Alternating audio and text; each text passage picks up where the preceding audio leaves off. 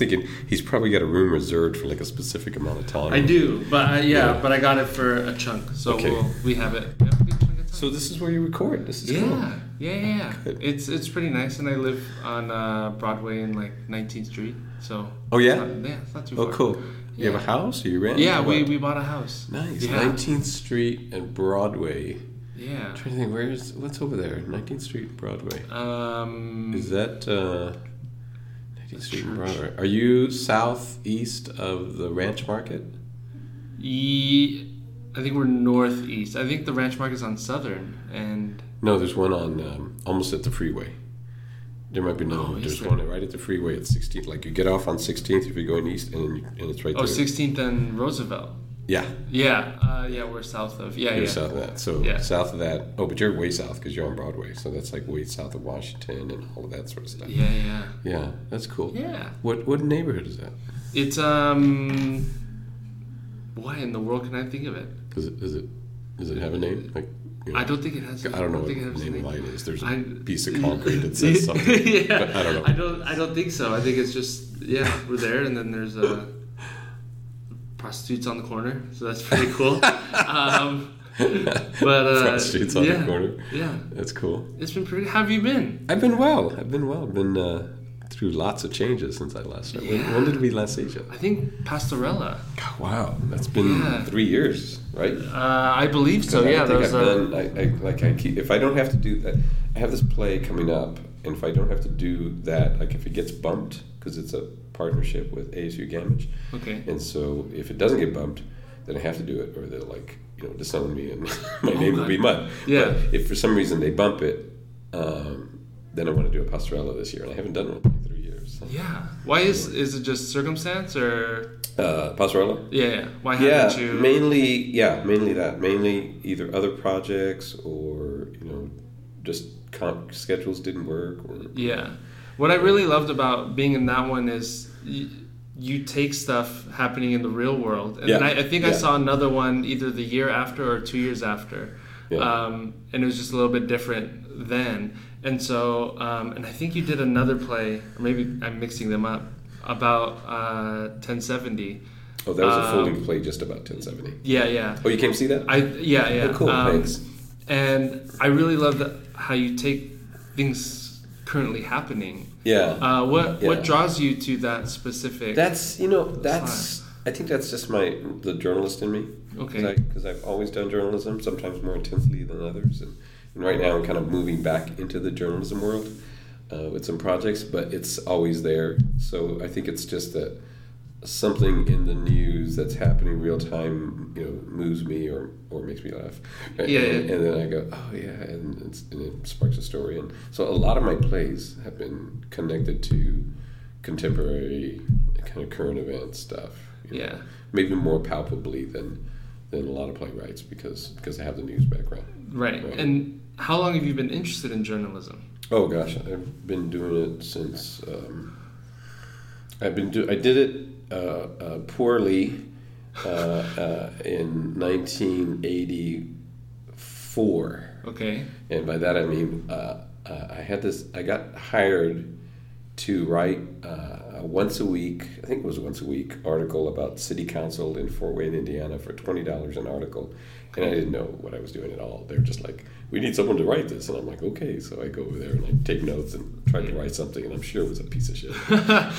you know, and then, and, but you know, but I didn't know any better, right? And I'm like, "Oh, twenty dollars! I made twenty dollars." Right. And then I went from there to college in. Oh no, I went from there to Laredo, Texas, uh, because I wanted to go to UT Austin, and so uh, I went to Laredo, Texas, and then I couldn't find a job to save my life as a waiter. Because I was a waiter in Fort Wayne while I was going to school in Fort Wayne, but I wanted to finish my degree in Texas, and I could not find a job. And because I was uh, apparently such a lousy journalist, I didn't know that the unemployment rate was like 18% when I got to Laredo because the Oh. oil market had crashed, right? Yeah. And it's so dependent on oil. So I could, I could go to restaurants and they were like, they were like, we don't have any work, we don't have any work. And then I'm like, shit, you know, I was getting desperate. So I went to the newspaper Uh huh. and, and it was just like showed up at the newspaper. And, and uh, I said, I'm looking for a job. And the receptionist is like, well, let me call Mr. Boldy, I think is what his name is. Let me call him up there. And he was like the managing editor. And he comes out He's like, yeah. And I said, I'm looking for a job. And he goes, well, can you write? And of course, I'm like, yeah, of course, Yeah, of course. of course I can. I can juggle too, you know. like, and then he goes, okay, well here's. And then back then, that was back in the day. They they had like a sheet of paper that had like ten facts about something, like a car wreck, right? Yeah. Just random facts, and then they would just hand it to you, and they'd go sit at that computer and just write a story. So you know, so I sat down and wrote this thing, and he looked at it, and kind of looked up at me, and looked at it, and he's like, "Okay, you're hired."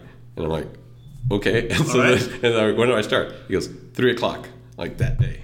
Oh wow, damn. so I was like, I was fast. like, okay, well, I just gotta go change my shirt. I don't know. I, I did something to kill time, right? And then I came to work, and then and that was so that was my first like daily newspaper reporting job, and I came to work at three, and and uh, and then I was and I was the cops reporter. That's that's what they needed me to do cover Okay. cops, and and and my first story something came across the radio, and I didn't know cop jargon because it was like my first day, right? Yeah. My first like days I didn't know, and they're like you know 10, 26, blah, blah, blah, blah, you know, and I Right. couldn't understand you know a fucking word they were saying. And then on top of it, this is Laredo, right? So all the almost all the cops are like Mexicano, Mexican American, and like heavy border accents, you know. So it's so it sounds like this.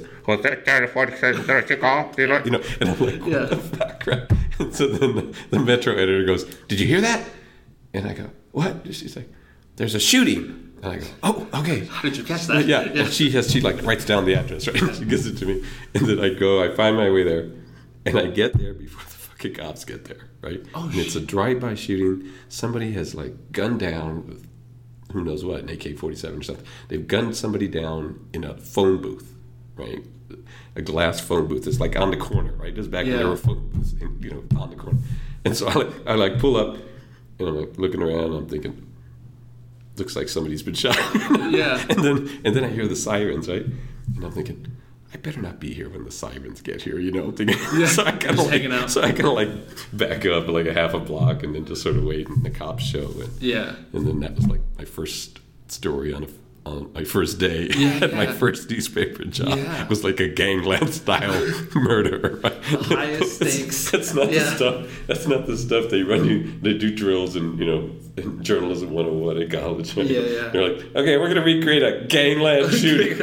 Just drive by. First day. Yeah. That's what we're doing. We're gonna pretend Yeah. that this is a phone booth. Oh, shit, Someone's been massacred. Yeah, that's intense. So, so it was good. It was good. It was good training because I Yeah. spent six months there. Yeah. Lots of crime in Laredo. Oh, really? Yeah, because So then was it a? It was. yeah, it's not that big of a town. Uh, like there's like two hundred thousand people, but because it's a border town, and it's probably one of three or four busiest crossings, Okay. and like millions of people go through there. Uh huh. And they cause fucking havoc, right? You know, they, they're smuggling guns south, they're bringing drugs north or whatever. So Yeah. it has a shitload of news for Yeah. like a tiny town. Yeah. right? And so, so it was good training because you know you had to like cover everything. Right. And are you from Indiana then? No, no, no, no. Oh. I ended up in Indiana because my mother, who was uh, uh, a, a, sort of like a traveling gypsy, but has no gypsy blood and never served in the military, moved all Just the time. happened to do it, She yeah. just, well, you know, in hindsight, now I know that she had like serious psychological issues that, Mm. basically stuff would stress her out. She's like, we have to move. And so we would move, and sometimes we'd move from like Laredo, Texas to Chicago, Chicago to New York City, you know, New York City to whatever, right? New Mexico. I mean, we just moved all the time. And so when I was 14, we ended up in Indiana because her then husband, her, four, I think he was the fourth husband. She was married five times. So fourth husband worked the winter in a, in a iron foundry in Okay. Warsaw, Indiana, and then the warm months he would uh, pick crops. Yeah. he was a, he was a, a farm worker, and he would pick crops in the south and the southwest. But then in the wintertime he would go to this foundry because they paid good money. Yeah. And so that's how I ended up there. And then I stayed there, and my mom left. And you know, one thing led to another, and eventually I, Yeah. you know, went down to Did- you know, get that first job in Texas. Yeah. With the phone booth. the phone booth, Uh, the, the phone booth maintenance job. yeah. Exactly. Yeah. Uh, did you? Was that ever frustrating then, having to move so many times, or was it just sort of, well, this is what Yeah, we do? Yeah, no, it was, but it was also like one of those things where, you know, if that's the only life you know, then you don't really know Yeah. like how disruptive it is. Mhm. You know, in hindsight, it's like now I realize, wow, it was, it's it's astounding. I learned to fucking read. You know? Like, really, you know, and uh, but but I didn't realize that it was kind of a problem until at some point in my teens. In fact, I think it was when I got to Indiana. I actually stayed in Indiana with my mom and uh, for um, and I had siblings, but uh, we were there for more than a year. Okay. And sometimes we before that we would move twice a year, sometimes three times a year, right? So we were there for more than a year, and I remember someone saying, "Hey James, remember last year when we you know went down to the whatever?" And I was thinking, I don't think anybody's ever said that to me before. Like, "Hey, remember last year?" You know, and so that's a, like a novel thing, right? And so it kind of struck me that I was that kid, right? Yeah. Who moved all the time. Uh, so it, it had to, you know, it, it I, I know in hindsight when I like analyze it, you know, it created certain problems. But the one thing that was good about it was that when I became a journalist, uh, daily journalism uh, is all about a news story every day, sometimes two stories a day, you know, and sometimes it's a new city, you know, from one day to the next or every three days or whatever. So in some ways it was weirdly great training for that Okay, yeah. because I could like show up in a completely different city I've never been to before or go to you know some place where I've never been and do that story Right. because it wasn't such you know, like Yeah. a freaked out thing to me you know, so it was weird it was, Yeah. it was, it was, but it's like a weird craft you know Yeah. to kind of pick up Did anything throw you off off guard then after that first day with the with the phone booth or Oh, Laredo? was it yeah yeah No, Uh, no, no, no, pretty not much- really. yeah. No, it, it you know, I, I, I think, I think, I mean, there's, there's a, there's a real adrenaline rush when you're working sort of at that pace too. Yeah. Like I've had different journalism jobs, some like magazine editor, much slower paced, you know, Mm-hmm. but a daily cop reporter job or something like that. Uh, there's a, just an adrenaline rush that comes with it Yeah. because you know you kind of hit the ground running the minute you walk in the door, and then you have deadline because you're trying to meet you know the, the evening print cycle or whatever it is, uh, and and so you're kind of always you know sort of on this clock that's that's kind of going. You know? yeah and uh, and then sometimes you know sometimes it's it's you're in the newsroom working on a story that's relatively conventional about city city council doing something, and then um, somebody crashes a pickup th- truck through a Luby's restaurant in in uh, what was it uh, Waco, Texas, Uh-huh. and you know and, and shoots you know twenty people, and and and and then the editor says, okay, I need you know three people to get on a plane, you know, in one hour, right, you know, or something, right? Yeah. And you fly there and you're covering that story for three days or whatever it is, right? yeah So you just it, you have to kind of like get used to that spontaneity, you know, those, those kind of, that kind of news coverage. yeah You know, so it's it's it's cool. I think the uh, I, I really enjoyed it. The um, uh, uh, the the my favorite probably job job in journalism. Had two, my two favorite jobs were one was I was a reporter in Austin, Texas, on the state desk, and I was basically a general assignments reporter, and my job more or less consisted of like, getting in my pickup truck and driving around the state and till I just found stories. You know, sometimes I kind of knew before I was going, but sometimes it was just like I'd be driving down the freeway and, you know, oh, there's a sign that says John Lennon uh, Memorial Park. I'm thinking, is that John Lennon the Beatle? You know, Yeah, yeah. you know, and I pull in and find out that for whatever reason they named this park after John Lennon in South Texas. Or Yeah. you know that kind of stuff, and which I, I just loved. And then uh, and then that job also had a lot of, uh, you know, had some breaking news, of course, and that sort of thing. But it was a mix of that kind of stuff. And then in Mex, I was in Mexico City, and I covered Central America, Mexico, and technically Cuba, although I only went in once because they just didn't let people in that much at that Yeah. time. And uh, and that was um, that was that was uh, really interesting because I could develop stories that were about Mexico that weren't the the stereotypical stories. You know, it's like the drug story, the drug Right. trafficker story, whatever. Uh, so features, which I really enjoyed. But then with you know periodically there was always some kind of breaking story that you'd have to go cover, and so you know you might because I covered Central America, I might cover like I covered a coup in Guatemala, or um, you know some rebel uprising in southern Mexico or the assassination of a bishop in Guadalajara or whatever, Mm. right? So you just you know they just call you and say someone just came across the wire that said the bishop was assassinated. You know, Yeah. and you get on a plane and, and you go right. That was that was that was great fun. Yeah. Yeah, That sounds. that I enjoyed. Yeah. Uh, so then, what was what would you say was a challenge for you? Because it sounds very. Uh, it's at least the way it sounds is you're pretty uh, easygoing with this spontaneity, with going here Yeah. to there, here to there, and writing. Yeah, Uh, so, what was a challenge then for you? in journalism. Yeah. Um, it's a good question. I think maybe uh, maybe always having to sell stories to really like sell the story about my community, Mm. and by that I mean you know like even now. Um, the percentage of Latinos or people of color in mainstream journalism is pretty low. Mm. Uh, and in fact, I think the while the total number of Latino journalists in all forms of journalism in the country has gone up with some, you know, to some degree, the actual percentage as compared to the general population has gone down, and um, which so so we're not gaining in terms of our presence in as many places, but um, that aside, you know that that's now. So then, you know, a lot of the people that were in the business were like the first, you know, like oh, so and so is the Arnold Garcia is the first editorial edit, or ed- editorial writer for a mainstream newspaper. Mm. There was a lot of first going. There's still a lot of first now, right? Yeah. but there was Yeah. a lot more first then. And so I would pitch stories, and and because almost exclusively all the editors were white, right? All the decision makers about you know who approved stories and so forth. Um, you know, sometimes it was just like a hard sell because they just didn't like connect Yeah. you know.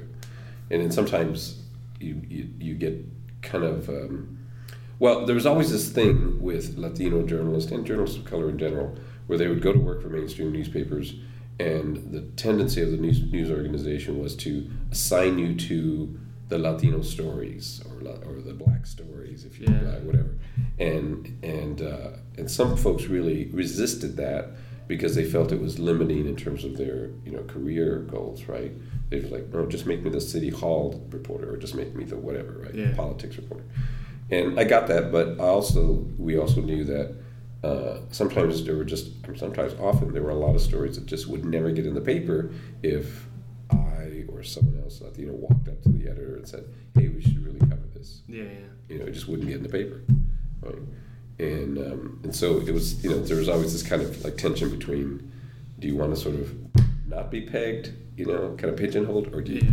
do you want to cover your community? And I, I kind of made a decision early on that that that I needed to cover my community, and I wanted to cover my community, and in some ways that spilled over into my theater because Yeah.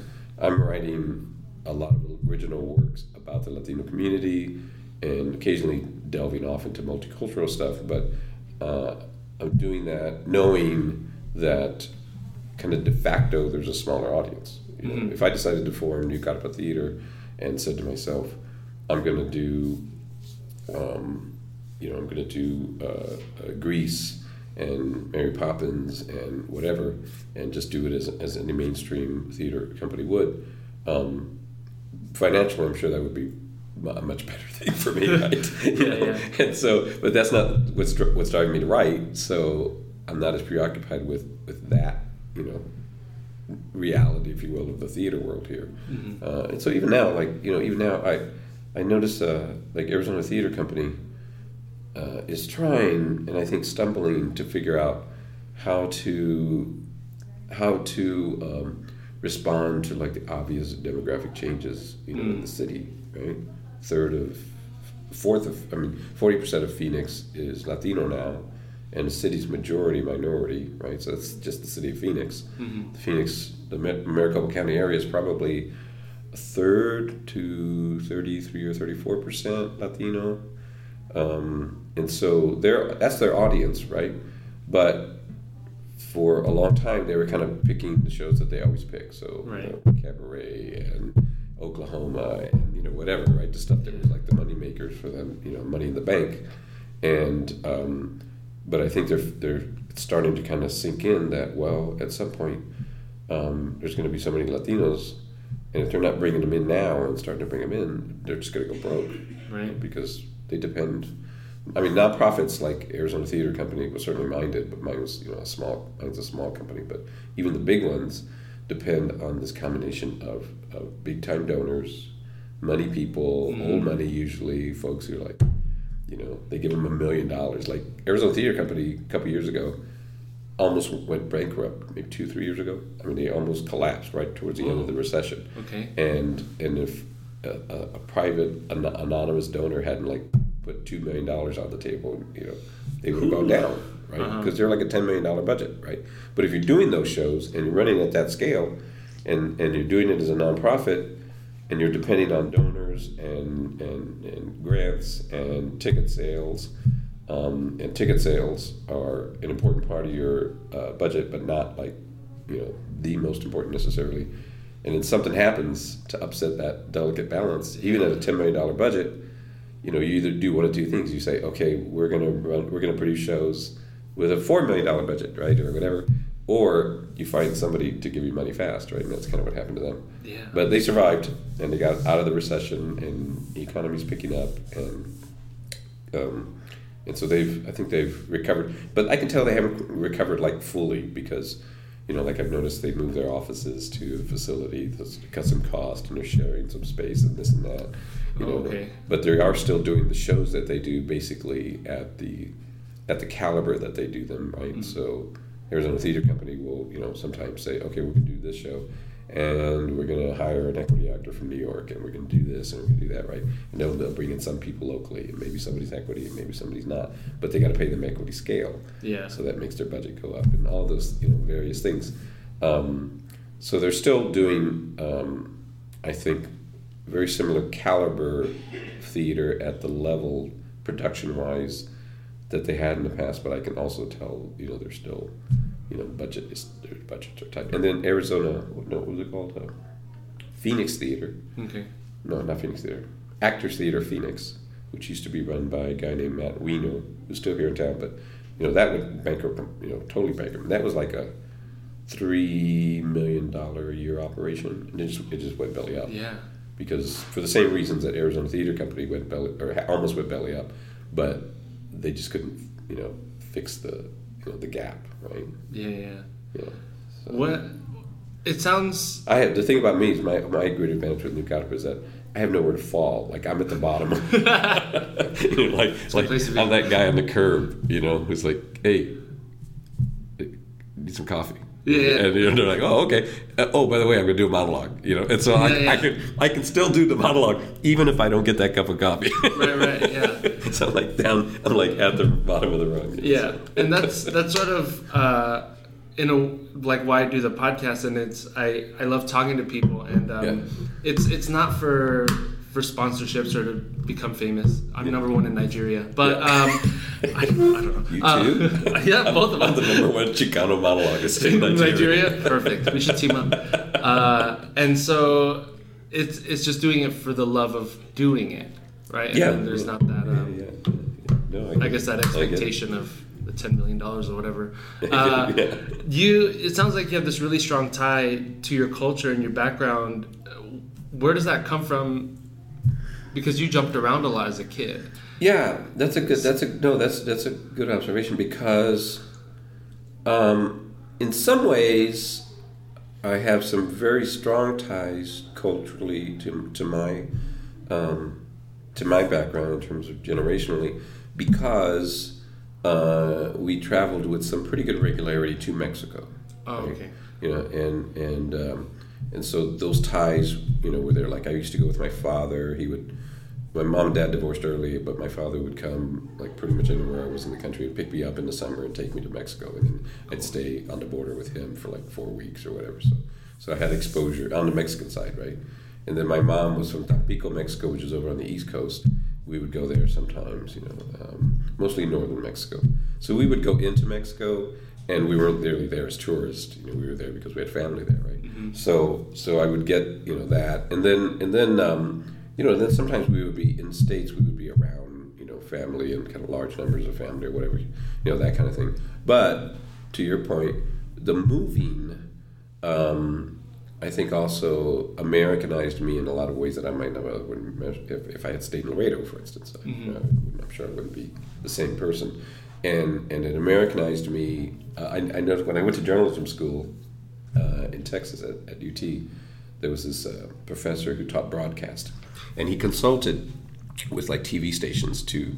Um, they would bring him in and say, you know, oh, you know, you know Sandy, you know Sandy Bandy or you know the anchor, you know, is having yes. trouble with something language wise, and so he would come in and he would and he would consult them on on, on kind of speech and, and, and delivery and things like that, right? So he had this ear for for dialects and things, oh. and, and, and I remember when I went in to, to start taking his classes, he was puzzled, right? He was like, I can't place you you know, I can't.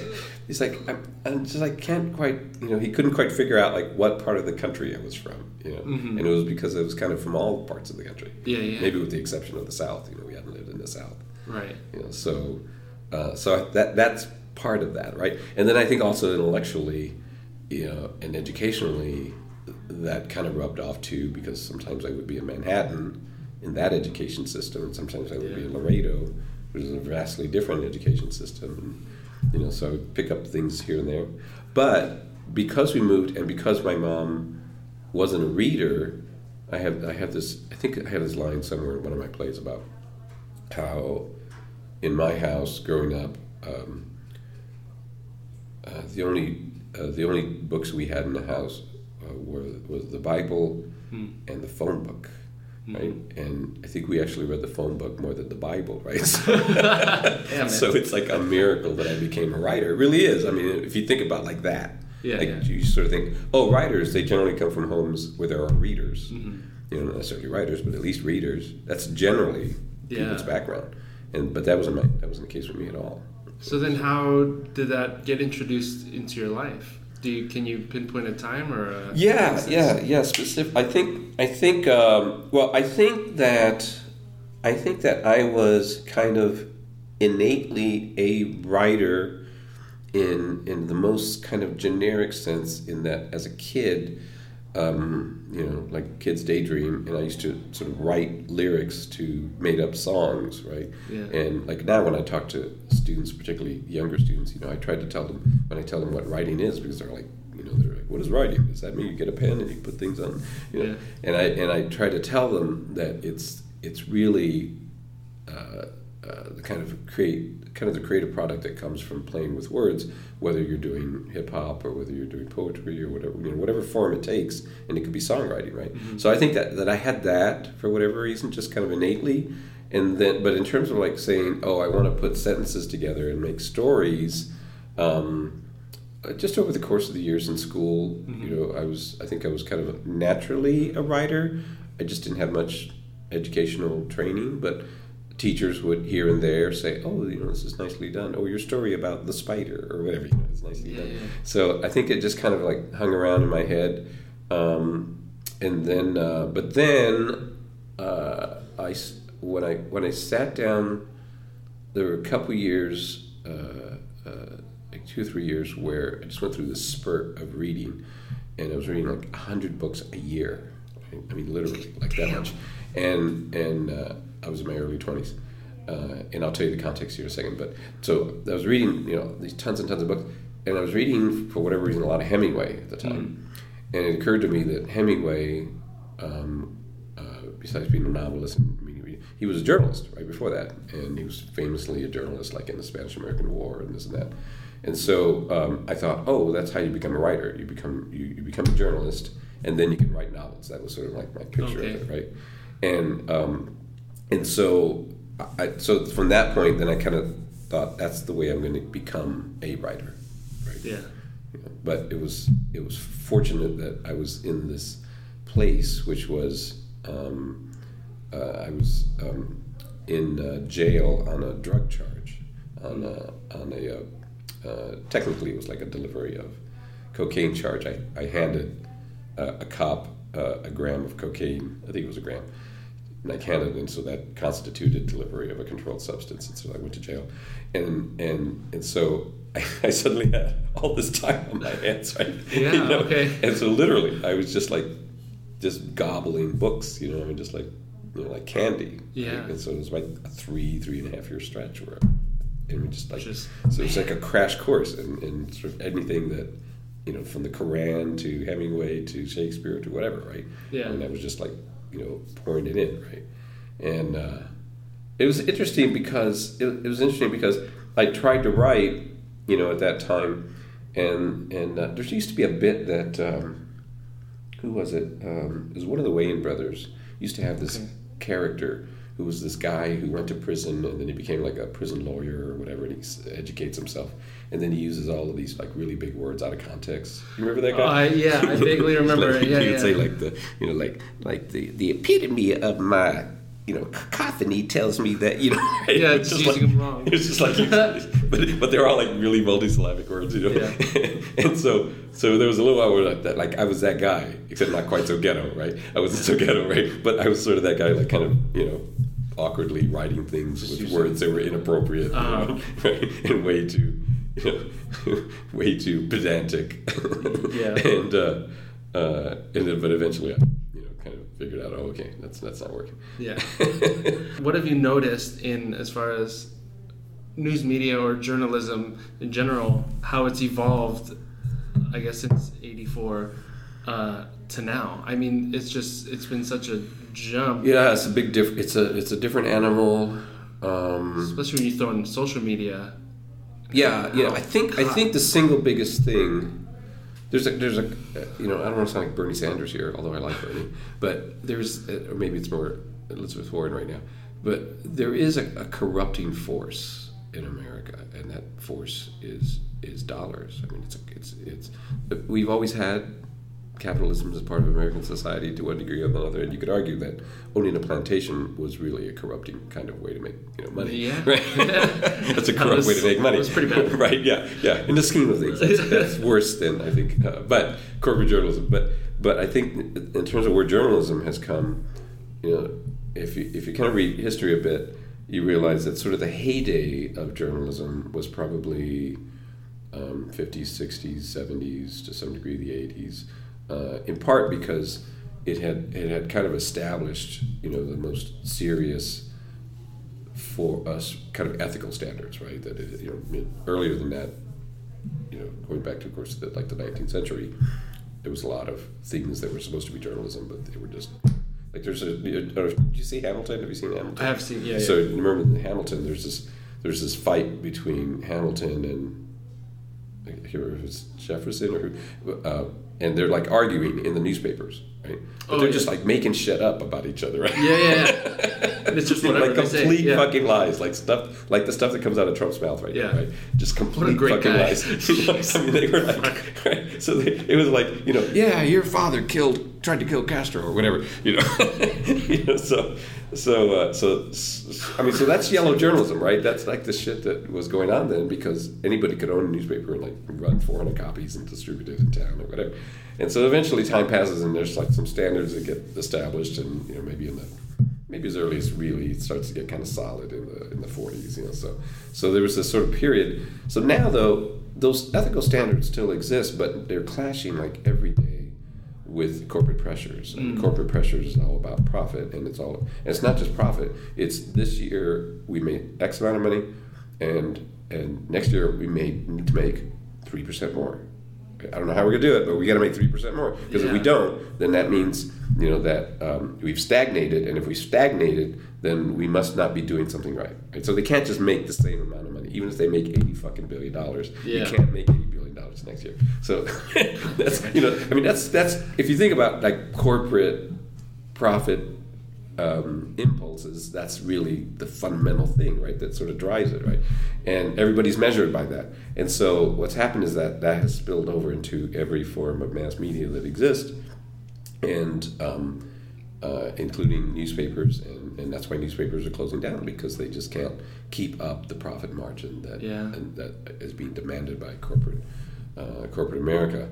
And but that doesn't necessarily mean that journalism, as it maintains its quality, what's happened is that there's still a lot of people out there doing really solid, solid, ethically based journalism, but they're competing in this biosphere, if you will, of thing like what they're doing, and then oh here's TMZ, you know, or and oh here's um, not people, but what's that other one that's kind of like people that it's like a real tabloid kind of glossy. Inquirer? Well, the Inquirer's always been around, but there's Yeah. another one. But you know, uh, so there's just these really profitable things out there now. Well, I mean, if you look at like Fox, Mm-hmm. you know, Fox as compared to say CNN, right? You know, Fox breaks every standard imaginable, you know, particularly in prime time with regards to Yeah. you know, it's like like that guy Hannity guy is a, a key advisor to the president of the United States. We're like, well, how does anyone expect him to be in any way, shape, or independent, right? And and the thing is, he admits it. I'm not independent. Right? You know, I'm not. Yeah, yeah. You know, and and uh, if tomorrow, you know, the president called me and said, "Hey, I want you to like be my chief of staff," you know, he might take the job for the right money, right? Right. You know, and so so New York Times, which I think still does great journalism, and the LA Times and Washington Post and certain other publications all over, and Democracy Now, and if you see, see Yeah. Democracy Now, and you know, there's all these news entities that are out there still doing very good journalism, but they're doing it in a completely different environment now. And so the trouble with that is that is that the average person who didn't study journalism, who may not be a reader, who whatever, wakes up in the morning and they go they go, oh, there's 43 choices Right. and and this one for whatever reason looks a little more appealing to me today and so i'm going to flip it on and that you know that may be tmz mm-hmm. right or, or whatever it is right? It may be you know one of these what i think are kind of sort of bought bought outlets i mean that, that is making decisions day to day based on on profit and not you know what's really news or not news. And so it gets in the mix and people just get confused you know it's not their fault really for the most Right. part it's not their fault um, I think I think ultimately it's it's I, I've been thinking a lot about this recently in terms of the Trump phenomenon. But part of the part of the, the the power of Trump is that Trump understands that a certain number of people in America don't know anything at all about civics. Yeah. Right. Right. Like if somebody asked them, you know, what are the three branches of government, they would have trouble explaining mm-hmm. that Yeah. right? Because they just didn't care when they were in school, or, or, or, or somebody taught them that in a rote manner and didn't explain the importance of it. Like, here's the three branches of government. And then, oh, that's nice. Okay, you got it memorized? Yes. Okay, here's your Right. test. But they didn't really explain the function of it, right? And what that had to do with preventing a monarchy. right? I mean, that's really Yeah. what it's about, right? They said, Yeah. we have a king, he sucks, we're going to create this government that prevents kingdomship, right? Mhm. It's basically what they tried to achieve, right? In fact, in fact, George Washington famously they they told George Washington that you know oh we want you to keep being president Right. because there were no limits at that and he said no Mm-hmm. because he got it right it's like no no if we do that then I'm just becoming you know King George the again. same, Oh, yeah yeah. yeah so so I think that's just one example, but I think there's a big hole in our educational system in which uh, students are not being taught kind of these core values that are really at the bedrock of what a democracy is supposed to be. So then they grow up, uh, and somebody comes along and they dress like a president. You know, Yeah. they look like a president because they're white. Because had a president been white. Um, I'm a man and I'm white. And I'm in a suit, Yeah. so they look like a president, uh, and uh,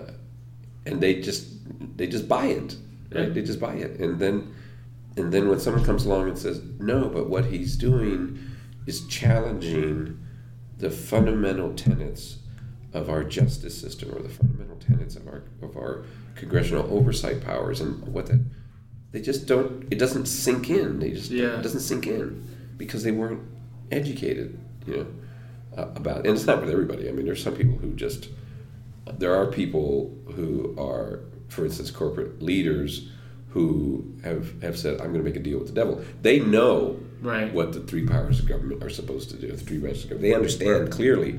They've been taught it. They've been they've thought about it. They've read about it, right? But they also know that if I go with what this guy is saying, this this you know uh, this go around, I'm going to make 1.6 billion dollars more than I did last year. Yep. And so they cut a deal with the devil. Right? They just go they go with it, right? And and um, and so you know Trump knows that too. So he knows that he knows that sort of his two core populations are the people who are not informed and and too preoccupied with their day-to-day lives and are willing to let somebody else take complete responsibility for thinking about the future of the country Yeah. and then and then these other people who are really part of that corporate monster that has taken that has widened the income gap like by 40 times in the last Oh, 40 years i mean it's literally like sometimes if you get a chance google um, robert reich uh, who uh, who tracks robert reich uh, r-e-i-c-h Yes. who was in the Clinton administration, who tracks um, things like this, like the income gap and poverty rates and housing issues and whatever. And he, but he has a terrific, like, uh, accessible way of like explaining this Okay. stuff, right? But he charts, you know, starting like in around the early '80s, you know, this this growing and growing, and growing concentration of wealth, right? That's been going like this, and then uh, basically a, a wage scale that's been sort of going like this, and then public services like housing that have been going like this, Yeah.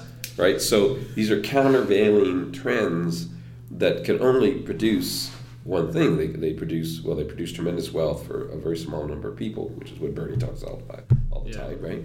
Uh, and I think it, it, it, it has a destabilizing force on our society because, like here in Phoenix, the economy is quote unquote booming again, but we're short like about a hundred thousand rental units, right?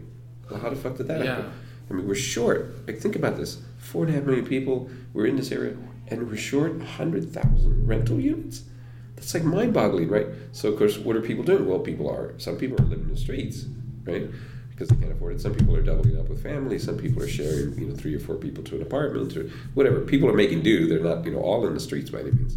But the the the, the lack, uh, the the fact that in the Reagan administration, Reagan decided, in large part because of the war on drugs, um, that money need, more money needed to be spent on law enforcement and prisons than on housing. Right, and if you look at the Reagan years and you look at his budget, you know, money for prisons goes up, money for housing goes down. Well, eventually that catches up, right? Yeah. And you're not building enough affordable housing. You're not building enough housing in general, and um, and guess what? Then you end up with the single largest population of people in prison in the developed world on the planet. Yeah. Yeah. And now they're like, and then now they're like, now every governor's going, like, well, we can't afford this. It's like, well, whose fucking fault Yeah, is that? You locked them up. You know, they're like, we can't afford to keep them. You know, and so this is what the marijuana, this is what the marijuana um, uh, legalization is all about in many ways. It's, it's about how do we cut loose, you know, some enormous percentage of our prison population Right. uh, and and stop feeding that you know monster. Uh, oh, why don't we why don't we approve marijuana legalization because it can pass now because all the fucking boomers who were smoking weed back in the '60s are going to vote for it, right? Because they're high propensity Yeah. voters, right? Yeah. You know? Yeah. So it's all linked, right? It's all linked, and and in the meantime, that's probably the only short term way they're going to empty the prisons out is by legalizing marijuana. Because what will happen, and this has already happened, does this happen? Yeah, I think in California, but in other states. But once they fully legalize recreational marijuana, Yeah. then they basically have to say, okay, who do we have in jail right now for possession of marijuana? Oh, well, we have these, you know, eight thousand people. Well, we got to cut them loose. Yeah. We can't keep them in there because people are out there smoking weed Yeah. and they're not getting thrown in jail. Right. So then, where would those people go? well, then they just Especially come back with, no, into the with streets. no housing. Yeah. Yeah, I mean, well, there's, that's that's part of the issue. You know, who knows how long they've been in there, whatever.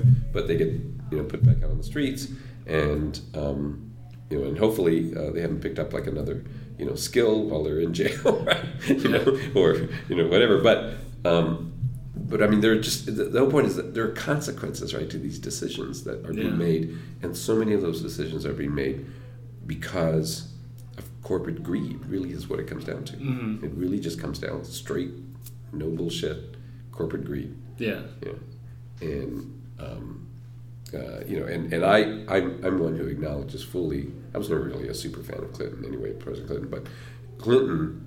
So what we had in sequence was we had Reagan, then George W. Bu- or George Bush Senior for one term, then Clinton, and then um, George W. Bush Mhm. after that. Right now, every one of those presidents, including Clinton, every one of those presidents believed in deregulating business. Right? Clinton Clinton was cast as kind of somehow a progressive uh, Democrat, Yeah, but yeah. really he was a centrist capitalist, slightly left leaning, you know, whatever. And and so, but he was he was all in on deregulating Yeah. um, corporate America. And so you have Reagan, George W. George Bush, Clinton, George W. Bush, uh, and then just to, to somewhat a lesser degree, uh, Obama, because Obama was like just a better human being. But also, but also he had some leverage on Yeah. corporate America because they had fucking blown up the economy right before he walked in the door. Right? I mean, Mhm. literally blew up the fucking economy. right? Yeah. I mean, this is how bad things got. George W. Bush, oil man, you know, full throated capitalist, says we're going to bail out uh, Wall Street to the tune of X billions of billions Right. of dollars. I mean, it's corporate welfare, but he never would have fucking done that if he wasn't like looking down the abyss of a pit that basically said, "You guys are fucked," right? And if you don't do something really dramatic, that any any Republican worth two cents, you know, a, republicanism would never do, Right. unless you do this, you're fucked, right? Yeah. Yeah. you know, there's been some good stuff written about how how close we were to utter economic collapse. I mean, we, I mean, and things were fucked up. Yeah. I mean, things got really, really bad. But we were like on the precipice of, of literally just complete collapse, right? Mhm. and and twenty percent unemployment rates, and you know, basically what we kind of went through with the depression, right? Yeah. Yeah. And what stopped that then? Was The- it the bailout? the then? bailouts. Oh, the, I think I think the bailouts were the main thing because you know one of the things they had to do was they basically had to convince Wall Wall Street and all the investors that things were stabilized and things were sliding and sliding and sliding, and so finally they said, okay, you know, who do we have to save? Right, because there were certain people that they decided were, you know, that cl- classic cliche term, they were too big to fail. Who do we have to save? Yeah. Can General Motors go down and the economy will be okay? No, they can't go down. You know, can so and so go down? You know, can Lehman Brothers go down? Yeah, they can go down. You know, so they were like picking and choosing winners. Like you know, probably at big fucking round tables. You know, almost all men were probably sitting around going, "Yeah, these are the people we say, and those are people we shouldn't." And and they, you know, made sort of just the right balances of choices to keep things humming. Right now, what they didn't do was they didn't really change the system but they sort of they just sort of stabilized kind of everything, right? And what Obama had in terms of some leverage when he came in, which makes him slightly different than all of the guys before, was that he had some leverage to uh, to um, reimpose regulation, Okay. right? I mean, he had some, which is where Elizabeth Warren came from. Elizabeth Yeah. Warren he hired to create uh, a consumer, basically a consumer protection agency um, and uh, and there were some other laws created. And so there, so basically during the Obama administration, because the entire thing almost fucking you know collapsed, he had some leverage to impose uh, some some tougher regulations that kind of reeled the corporate corporate America back in, Mhm. right? Um, but not dramatically, not Yeah. not dramatically. I mean, I think the trends have still continued. Um, things just aren't as unstable as they were. Yeah. So we're all fucked. No, um, Yeah. now I want to jump back a little unless we bit. unless we elect somebody who's who's willing to, to do more regulating. yeah. Yeah, and the other thing is, I've heard a lot of discussion about like reg- regulation. You know, regulation. This is the thing: is that words get thrown around like Bernie Sanders. Oh, you're a fucking socialist. I'm like, you know what? Every time you get on a fucking freeway, you're a socialist. Right? Yeah. Every time you go to, you send your kid to a public school, you're a socialist. Mhm. Every time you collect your social security check, you're a socialist, right? So we have socialism in America. It's just not the controlling directional force in the economy. Right. It's it's it's part of the framework of it, right? But ultimately, the controlling framework is really sort of the way corporate America kind of functions, right? And that's what they don't want to get get token, taken away. But we have socialism, right? Right. Medicare is socialism. Um, uh, what else? I mean, you just look around. This fucking building is socialism. right? This building we're in is socialism. So, um, but what freaks the corporate class out is the word regulation, even maybe more than socialism, but because they think they're synonymous. They think socialism is regulation on steroids, right? That's what Mhm. they think. And and but regulation really just amounts to well, guess what? When you and I drive down the street, I got to stop at stop signs. You know, I mean, it's it's Yeah. that's it's governmental regulation. It tells me to do that, Uh-huh. or I have to have a seatbelt on, or whatever. You know, or I got to pay you know forty three cents or thirty six cents uh, gas tax, you know, to fund the freeways or whatever. Know, those are all regulatory measures, right?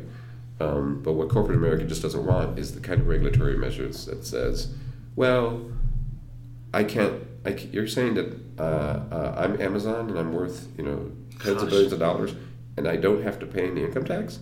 Okay, you know, but oh, you're saying that I have to? Well, I don't think I really like that regulation. Yeah, yeah. like, like there's there's limits right to where they'll go, and and that cost us all you know money ultimately. Yeah. Can you imagine like if Amazon had to pay like I think my tax rate is something like twenty one or twenty three percent or something like that Mm-hmm. a year. If Amazon had to pay twenty three percent of its profits every Yeah. year, A shit ton of money. what would we do with that? We'd, there would be like all kinds of shit going on, right? I mean, Yeah. things getting paid. Yeah, just order it on Amazon. Just go back. yeah. Um, so, anyway, Where did you go? So what happened after uh, Laredo? so Laredo. Yeah. to Austin, went to journalism school, uh, finished journalism school, got a, news, a job in newspaper in Austin, Okay. and then that kind of kept me in the Southwest since. Okay. So I did that. Uh, that included a stint in Mexico City. Came back, went to San Antonio, ran a newspaper, kind of like uh, New Times here. Okay. So I ran that. Came to Arizona uh, 20 years ago, and I was doing a lot of online journalism. That was sort of the there was there was a boom and bust with um, online journalism and, and online sites in general. Um, there was like a crash, and a lot of those places closed down. And then, but it was like really early days of the internet, and so I did journalism like that. And then I've had other um, jobs, magazine writing, um, teaching, you know, et cetera, et cetera. Yeah. So, but I've always had my head like right now. I'm writing a column uh, every other week for uh, online nonprofit news site called ArizonaMirror.com. Okay. You know, they pay me a pittance, but they're not. They're they're, they're there's a new way, a new wave of with the with the collapse of a lot of the corporate newspapers and the closure of that. Um, there's this whole cottage industry of nonprofit news organizations that are 501c3 nonprofit groups um, that are run by some nonprofit charity board, if you will, and and and but they're you know there are chains of these now. So like uh, the one here called Arizona Mirror, I think is one of um, maybe a dozen Okay. publications like it, all online, different cities around the country. Um, very targeted kind of coverage. Like these guys cover politics at the Capitol, and then I write stuff that kind of fits in that realm because I write a lot about national political issues and um, uh, stuff happening here in the state and whatnot. But um, so they, so I write for them. I do some other stringing, you know, here and there, uh, and then I'm trying to develop right now uh, a uh, uh, a weekly newsletter, a national weekly newsletter that will cover Latino news uh, in English, and basically my the niche I'm trying to fit, uh, fit into is you're out there in the world, you're part of the 60 almost 60 million Latinos in the state in the country. Um, or you give a shit about you know what's happening to them, and, you know, Yeah. and and so you get you can get this newsletter for free, um, and um, and it'll give you a five minute recap of what's happening in the country in terms of Latino news. So you know, Attorney General so and so in California is doing whatever, and um, Julian Castro just jumped dropped out of the presidential election, and you know blah blah blah. Right. Yeah, yeah. So uh, Salma Hayek just made a movie. Uh, you know, so it's just blurb. More hard news than than entertainment stuff in it. Um, but um, but kind of uh, uh, what I'm trying to do is sort of create this newsletter that kind of feels like Newsweek or Time Magazine or that sort of thing. So they tend to lean towards kind of straight news, hard news, politics, business to some degree, but then they also include sometimes entertainment stuff and Yeah. you know some softer stuff here and there. Yeah. So that's what I'm trying to create right now. Uh, as, a, as in fact, probably next week I'll. I did like a prototype last fall, and I'll probably relaunch it next week. Oh, cool. Yeah, so I'll send you a copy. Yeah, please, please. What was when does the transition or even start jumping into playwriting happen? Oh, uh, kind of by accident. So I was in Austin, Texas, Mhm. in um, it was around the late '80s, around 90, 1990, something like that, and and I was interested in in doing creative writing because I had sort of my head that eventually I would write novels or Right. whatever. And someone that I knew was putting on a like a, a festival in um, in the Latino community, and um, they had had a, this was during uh, the AIDS crisis, and they had a this person was a nurse, and she was a friend, and uh, a close friend of hers had died of AIDS. His name was Ray. I don't remember his last name now, but his name was Ray, and and so she said, "Oh, I'm going to do this um, fundraiser to raise money for AIDS victims, and and we're going to have this festival and whatnot." And I thought, "Oh, I'd love to, you know, help." And so I decided to write a monologue based on this character, based on what she had told me about Ray, Yeah. you know, who he was, right?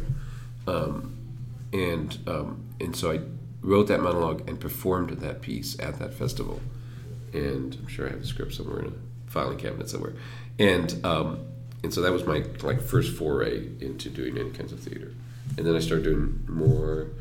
Um, and and it was not. I'm sure it wasn't like in hindsight, it's not very good theater because I didn't really have any training. I just somehow thought, oh, I can write a newspaper lead. I must be a good playwright, you know, which is not the case. it's not the case. It's just like it's a genre thing, you know. It's like you have certain craft skills, right, that do with journalism and playwriting and poetry. And so finally, uh, um, so I, I, but I kept writing, sort of not really realizing that. And I even put on like a couple of uh, statewide uh, uh, theater festivals there in Austin and Okay. um, whatnot. And then, um, and then I went to Mexico City to be a correspondent, and it got me away from like my posse, if you will, of people in Central Texas and in Texas that were in theater. And so I went to Mexico City, and and, and that job was so time consuming. I didn't have any time to write, and. Um, and I couldn't write and drink and go to work, you know. So, Yeah. so I did. So I just got away from it, and and I literally didn't write anything for almost ten years, and then I moved here, because I was moving here to, to, to Arizona to marry my wife, and um, and I kind of got back into theater here, um, and then I haven't stopped writing since. Yeah. And what what draws you uh, to specific stories? So another another play I did, and I still love it. Still one of my favorites is The Mighty Vandals. Oh yeah, it was I so was in and so Yes, it was uh, fun, yeah. what I want to what too. what drew you to that one? What draws you to the ones you do?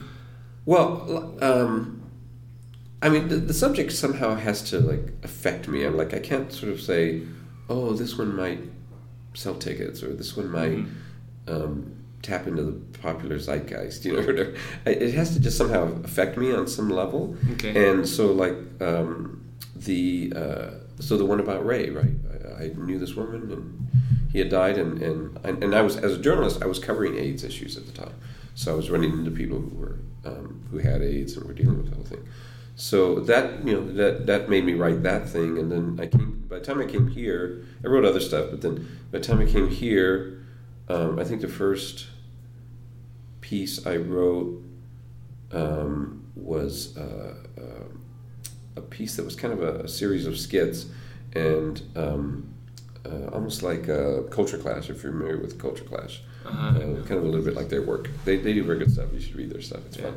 But um, uh, and in their mix there somewhere, I wrote a um, a short play, ten minute play about people dying in the Arizona desert, Hmm. and I'm sure that I was writing about it as a journalist at the time. But there was a particular incident not long after I got here. I want to say it was in 2000 or something like that, in which 14 people. I think first of all, I had moved here, and and I and while I had always covered immigration in Texas and knew the story, um, it's a lot less dangerous thing to physically cross in Texas Hmm. because because Arizona's desert is so fucking hot, right? Yeah. So, and then by the time I got here, yeah, when I came here, what had happened like right before that was President Clinton had, had more or less um, dumped a bunch of extra Border Patrol agents in San Diego and in El Paso. And so the effect of that was that all the people who had been coming through these regions, because immigrants, you know, they're, they're logical, right? So they, they come to where like there's freeways and things, right? And so they cross and then they can, you know, Yeah. head north or whatever. And so they locked down the border, and so everybody started coming through Arizona, right? And, and, and, and in fact, for a while, the single largest crossing point for undocumented immigrants was the Arizona desert, right? Well, when you have tens of thousands or hundreds of thousands of people coming through, guess what's going to happen in the summer? A lot of people are going to die, right? Yeah. And so the numbers skyrocketed, right? About the time I came, it just became like a news story. And so people were dying like 300 people a summer, you know, just in Arizona. And in one incident, and mostly they died, you know, one or two at a time, so it didn't make the news, right? Or it'd be like a brief in the Tucson paper, you know, Mhm. unidentified man found body, whatever. So um, in this particular case, 14 people somehow got lost, and all of them died. Right? Like they got separated from a bigger group, like maybe 20 or 30 people, and they somehow got separated, and and they got lost in the desert, and they all died. Right? Like 14 people all on, a, on one weekend. Right? So it was a big story, and it just affected me so much that I ended up writing a short piece about uh, a fictional survivor, Hmm. like one person who survived. She was a, a, a teacher in Mexico, and and she is wandering through the desert with kind of like an injured ankle, and she doesn't know. Well, she knows. Yeah, she knows that that people have been dying in the group, right? But somehow she's managed to survive, and she meets a single border patrol agent who's just out on patrol, and that guy who was based on a a guy that I met in um, the San Diego area was uh, previously undocumented came as a child, undocumented, grew up, became a naturalized citizen, became a cop, became a border patrol agent. And so then his job now was to keep people from coming into the country, right? And that's not that uncommon. But he was the first guy I met that did, who was doing that. Um, and so he he meets this woman in the desert, right? And you know one, one thing leads to another. But basically, she's like, "You should let me go, right? You, you know, you're like you're like You me, understand, right? yeah. yeah. You, you should should. know, right? And he's basically he's not an asshole, but he's like trying to be a good cop. He's like, well, I can't. If I let you go, you know, then I'm violating, you know, my code of ethics, you know, blah blah blah, right? I've sworn my duty to the federal government to do this. Uh-huh. So that's kind of the tension in the play, right? So you know, it has to kind of like connect with me in some way in that way. Yeah. The Mighty Vandals, I just loved. I loved the Mighty Vandals because it, uh, I, I like. I think as a journalist, I spent a lot of my career writing about communities that wouldn't normally make it into the newspaper, right? Mhm. So in some ways, sometimes I pick my play subjects that way. So the Vandals were like that because they were this team in 1951, a long, long time ago in a very far away place, right? but but they were also these, but they were also these like superstar fucking basketball players, right? Right? You remember the story? Yeah, they, yeah. they were scoring like 130 points a game, right? You know, at the end of the season, you know, undefeated, blah blah, all that. So they were like superstars, um, and you know, and that's fun, right? But but to me, the the what made that a story worth writing was the fact that it was 1951 and it was 12 years before the passage of the Civil Rights Act, right? Three Oh, years okay, before yeah. school versus school versus Brown, uh, Brown versus Board, um, which desegregated schools. Mhm. Um, you know, so they were living in an era where, when they left the court, they were on the court, they were superstars. When they left the court, they were second class citizens Yeah. And I- and I loved that, that dynamic of of the resiliency and and it's a kind of uh, courage I think um, and and and self pride to sort of say okay I'm going to be on the court and I'm going to do my absolute best and I know that some of these people in the audience who are cheering for me wouldn't let me date their daughter Right. right? and so that that I think makes is what makes it like an interesting story Yeah. Do you have a, a story that you've kind of held on to in your in your head or your heart that you know would make an interesting story or play? Oh, and yeah. You just haven't. There's like For ten. whatever- There's like ten of those stories Yeah. right now floating around. What are decided which one to write yeah? first? But what's what's the reason that it hasn't? because I've been writing other life? stuff. Oh, okay. You know, writing other stuff, and you know, I, I uh, and or, and also trying to you know make a living and pay the mortgage and do all of the you know Yeah. raise my kids, whatever. Yeah. But like I have two pieces I'm working on. Uh, one of them is a one man show about about the last night of Cesar Chavez's life. Oh, Uh, Cesar Chavez uh, was from southern Arizona uh, uh, during the Depression. His parents lost their property, and he went to California, and then the rest is history. But he came back uh, as part of like trying to negotiate um, a labor deal with some landowners, and died in his sleep in San Luis, Arizona, hmm. right? Almost like within throwing distance of where he grew up, right? So I, I want to write. I'm writing this piece about him on that night coming home from negotiating with this like corporate agribusiness people and and then him talking about his sort of philosophy of life like into a microphone, like he's somebody's going to write his memoirs, and he's just talking, Yeah, yeah. right? And so it's his final thing, uh, his final night alive, and um, so I'm working on that. It's a one man show right now. It's, a, it's basically a short play because it'll be a one act, and then the other piece I'm developing that's supposed to happen in the fall is kind of a bit out of my usual. I don't want to say bailiwick, but bailiwick's such a white word. But anyway, but second. my comfort zone. Uh, uh, I don't even know what a bailiwick is exactly, but I'd have to look it up. Um, but anyway, it's, a, it's a, play about a black family in uh, um, a woman single had a house, single had a household, two or three kids. Grandmother lives with them.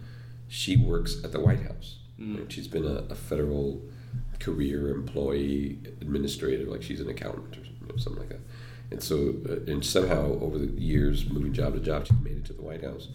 And but she's completely apolitical, and um, she just goes to work there. That's where she works, and her world revolves around you know making sure her kids are safe and they, they're fed and they get to go to college and whatever. Right? So that's what her world is. Yeah. But the story opens basically a year before President Obama is elected. And so it kind of comes onto her radar, and, and in particular, this one precocious daughter she has, that a black man could actually become president of the United States.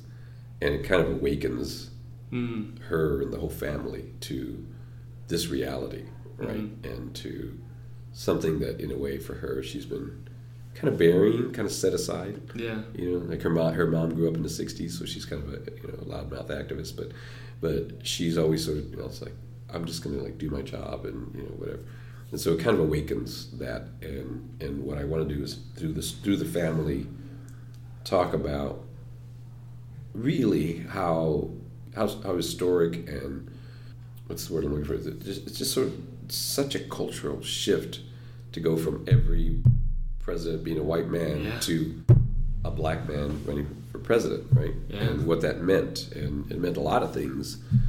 Uh, uh, it, it gave people like me hope, right, that things could be different, and a lot, Yeah. I'm sure a lot of people. Um, but it also meant, you know, things like uh, white supremacist groups, you know, started building their ranks in response, Uh-huh. right? Like the number of Yeah. people that were part of white supremacist groups, Southern Poverty Law Center tracks this, you know, skyrocketed, you know, uh, during the, the Obama administration because they thought it was the apocalypse. They thought it was right? yeah. And I'm sure that, that, that in time, classified, you know, information will be released. Uh, you know that, that there were probably a number of people who tried to assassinate him, right? Mm. And black people thought talked about it all the time back then. In the beginning, when they were like, "Oh, he could win," but what if he gets assassinated? You know, maybe Yeah. he shouldn't run. Maybe he shouldn't even try. Maybe he should. Right? And it's like immediately because they're thinking MLK, they're thinking Right. you know Malcolm X, or, you know whatever. They're thinking people in their fucking neighborhood, Yeah. right? you know, getting Yeah. assassinated, right? Yeah. You know, so it's a play about that, Oh man. right? And so those are like the two that are where I'm like typing, Yeah, yeah. and then I have other stuff down the road, you know. oh, but- that's fantastic. A story I really want to write, I really, really want to write, which which is a which is like an epic thing, is um, that's historically rooted. Is a play. Um, I don't really have a title for it right now, but I did this kind of uh, almost improv version of it years ago in a park here, and I called it uh, Los Repatriados, which means the repatriated, and uh, and that was the name for people during the Great Depression uh, who were Mexican. What happened was the the the um, uh, uh, you had the, the, the Roaring Twenties, you had the crash in '29 of the stock market, you had the ad, ad, um, advent of uh, the Great Depression, uh, and then towards the end of Woodrow Wilson's you know, Woodrow Wilson's uh, term, he actually delivers a speech in which he blames Mexicans for unemployment. Right, for the unemployment rate, right? so it's like so like Trump before Trump was Trump. And, and so he says this at a fucking microphone and it gets published in the papers all over the country. So then that triggers a compact of sort between local and state police and federal authorities to deport uh, Mexicans. Uh, and by one estimate, 500,000 Mexicans. So now think about this. If 500,000 Mexicans got like, just all got deported now, like all at once, kind of, Uh-huh. right? We would notice that, right? So now this is in 1933 or something, or 19, no, it would be 1932 because um, it's right before Roosevelt came in. They're, they're deporting folks, And what they're basically doing is, in some cities, literally taking big, you know, moving vans and backing up to certain neighborhoods. They've cordoned off, they've blocked off the streets in the neighborhoods, and they're putting people in trucks and they're driving them to the train station, and then they're loading them into cargo, uh, into um, freight cars, and they're taking them to the border and they're dumping them at the border, right? And uh, and and where I heard about this story was I, wasn't taught it in school, of course. of course, Yeah, I wasn't course taught that in school, right? and, and see, and you weren't either, right? Like I just told you about this. Yeah. But um, where I heard that was I went to visit my father before he passed away. He was living in Laredo, Texas, on the Mexican side, the Nuevo Laredo. And I woke up early one morning. And we were having coffee, and and then he just started telling me about somehow he got on the subject of all these English-speaking kids, families showing up in his town, in his farm town, like in the 30s, Mm. and and nobody knew kind of where they came from or why they were there, but they all sort of came and then they stayed, and and that's who these people were. They were the people who had been Yeah. dumped at the border, and then kind of made their way to this farm town in, in search of work or something, and then they stayed, right? And some of them were American citizens, and a lot of them, of course, spoke English because they had been in the states. Yeah. You know, just like now, like right now, a lot of people are being deported who've been here 20 years, some some people 30 years. They don't know shit about Mexico, but they're being deported because you know they're undocumented, and they're going there and they're trying to figure out how to live. Well, this was sort of like the early version of that, and and I was like, "What are you talking about, Dad?" He's like, "Well, this happened." And I had never heard it, and I had no clue what it was. So I, finally, I did some research, and I, you know, came across the story. There's a book called um, uh, "Decade of Betrayal." Is the name of the book.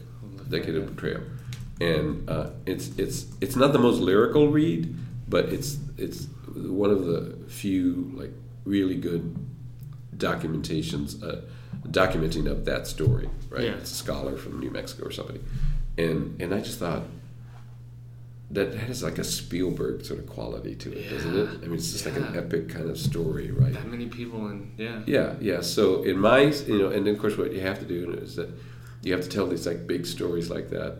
Sometimes just through the eyes of like one or two characters, right? So in my in my story, this this guy comes during because the boom, the twenties was like, you know, gangbusters economy, right? So it's just sucking people from Mexico who just come here to get work, right? Yeah. and and because the, the time period is this is is Mexico went from their uh, through their revolution from 1910 to 1921 and it just like devastated the economy of Mexico and hundreds of thousands of people came to the US some of them settled over in uh, where were we at? Goodyear, Tolleson, you know all these towns like Yeah. got created and LA and whatever like certain communities like became and established at that point. So a lot of people were coming in the 20s, drawn by the economy and, and running from the revolution in the teens and stuff. And so then they're all here, and then 29 comes, and then Woodrow Wilson says this and whatever. So then they're all getting deported. And so in my storyline, somebody who who essentially was in Mexico was a, a, a, professor, right, at a kind of small university in Mexico. You know, comes with his family, and they come to the United States, probably Chicago, and and and are drawn by you know the U.S. economy. Yeah. And so he gets a work, work as basically a laborer, right? And although he's this kind of educated person, and you know, and the kids, he has kids over the series, and those those kids are completely Americanized because they're born here, and Yeah. You know, one thing. To, so they're completely, you know, kind of a, a, a, quintessential American middle class family, uh, and then suddenly they just all start getting loaded in, in, in trains, right, and sent back to Mexico. And so I try to, and then and, and then I try to follow follow the family kind of like back, right, and the family gets separated at some point, and you know the wife and you know a couple of the kids get on another train, and they all, you know, and so one thing leads to another, and they eventually get sort of sent back to Mexico. And this happened is that a lot of American citizens were deported, right? People who, you know, they were just like, I mean, a truck shows up, right? So you Yeah. know, have paperwork on you, right? And you go, oh, you're Mexicans, get in the car, you know, and get in the truck. So, uh, so people then sometimes had to make their way back. Yeah. Like American citizens had to make their way back. So I just think it has like a, like this like big sort of epic quality. I mean, it's really kind of more film, but I could do it as a play. But Yeah. Oh man, Yeah. those those all three would I would really be it's a really amazing to try to see. So I usually end with more random, quicker questions because some somebody will come here and yell at us to go. So it's just the last ones. What do you hope never changes? What do I hope ever changes? Never changes. Oh, never changes. I'm sorry. Gosh, what do I hope never changes? I don't know. It's a good question. I, I think, I think that I hope it never changes, but I know that someday it will. I, I, I've written not that long ago about how we- we're kind of in this world in the United States where we sort of think a lot of people think this is just going to last forever Yeah. this thing called the- America yeah. is going to last forever. And even the most cursory reading of history tells you, no, empires die. All empires die, right? Mm. Rome, Greece, Germany, whatever it is, right? You know, they, they have their period, and sometimes it's you know 50 years, 100 years, 300 years, 500 years, whatever. But eventually it ends, right? Yeah. and so the thing that I think, this is, and this is what, con- what concerns me. Just want to let you guys know the library's closing in 10 minutes, alright? Great. Thank you. The thing that worries me so much about Trump, and I don't believe I'm an alarmist, is that he is the kind of figure that can trigger the unraveling Mm. of the system that has sustained us these 240 years. Through all of its flaws, through all- however fucked up it was at the beginning, you know, with white people owning black people and you know all of those things that have happened over the course of history and the mass deportation of Mexicans in the 30s and the internment of the Japanese and of all of these things that are fucked up about our history, through all of that, there's been this kind of foundational sort of understanding that actually has something to do with what democracy and, and, and justice are all about. Yeah. Like the, the concepts of those things, right? And that's what's sustained us and, and makes us has over over the decades and centuries made us inch closer and closer to what President Obama used to call a more perfect union. We're never going to get there, but we edge toward it a little more, a little more. And that's what the Civil Rights Act was about, and you know the creation of the Environmental Protection Agency was about, or whatever, right? But I also know that there have been historical figures who step into sometimes a vacuum, and they unravel everything. Yeah. So Hitler was one of those people, right, who unraveled it Yeah. completely, and um, and there have been others, you know, all over the world who've done that kind of thing too, and uh, and sometimes it's just done at the state level. It's happened here, in, you know, in the United States. So, that's what Trump represents to me, Mm. and not just in a figurative kind of way, but in a literal way, because he literally doesn't believe in that foundational value. Mm-hmm. It just it doesn't mean anything to him, and he's so determined to stay in power that that combination is the kind of combination that can make things unravel. Now, Mm. I still have hope. yeah. I still have hope that we're going to get past this, and that a majority of Americans are going to say, "What the fuck did we do? How, why did we pick this guy?" You know, and and I believe that that's what's going to happen in November.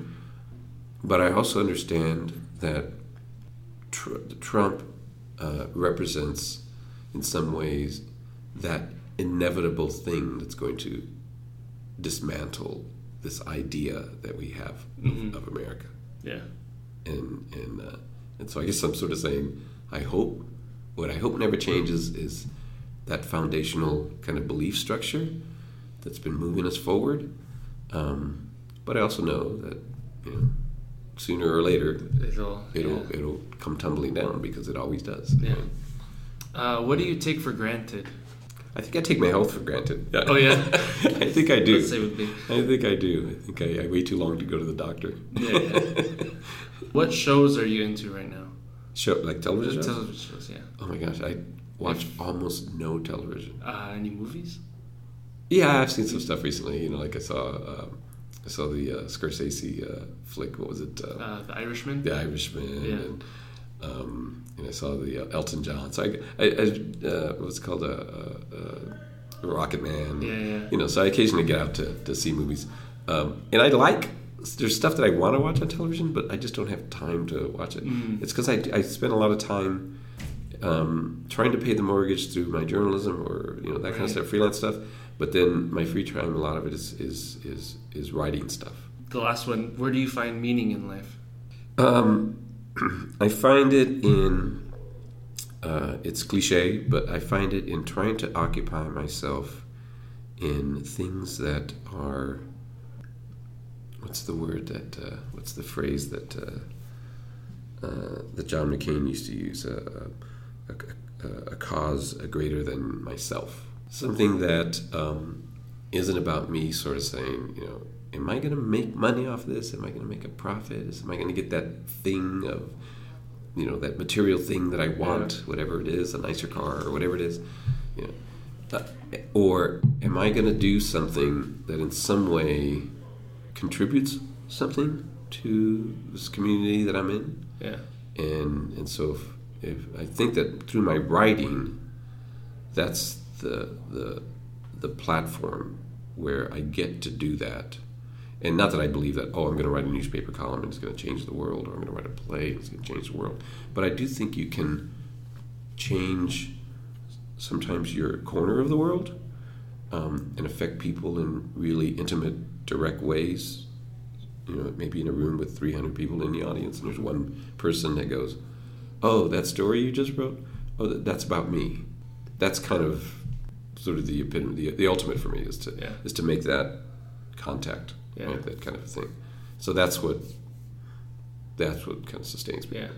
That's beautiful. Thank you so much for being on. Oh, you're welcome. Yeah, thank was, you. That was it. Yeah. Thank you, No. thank you, thank you. I, I For hope I didn't make too much table noise. That guy's gonna yell at us again.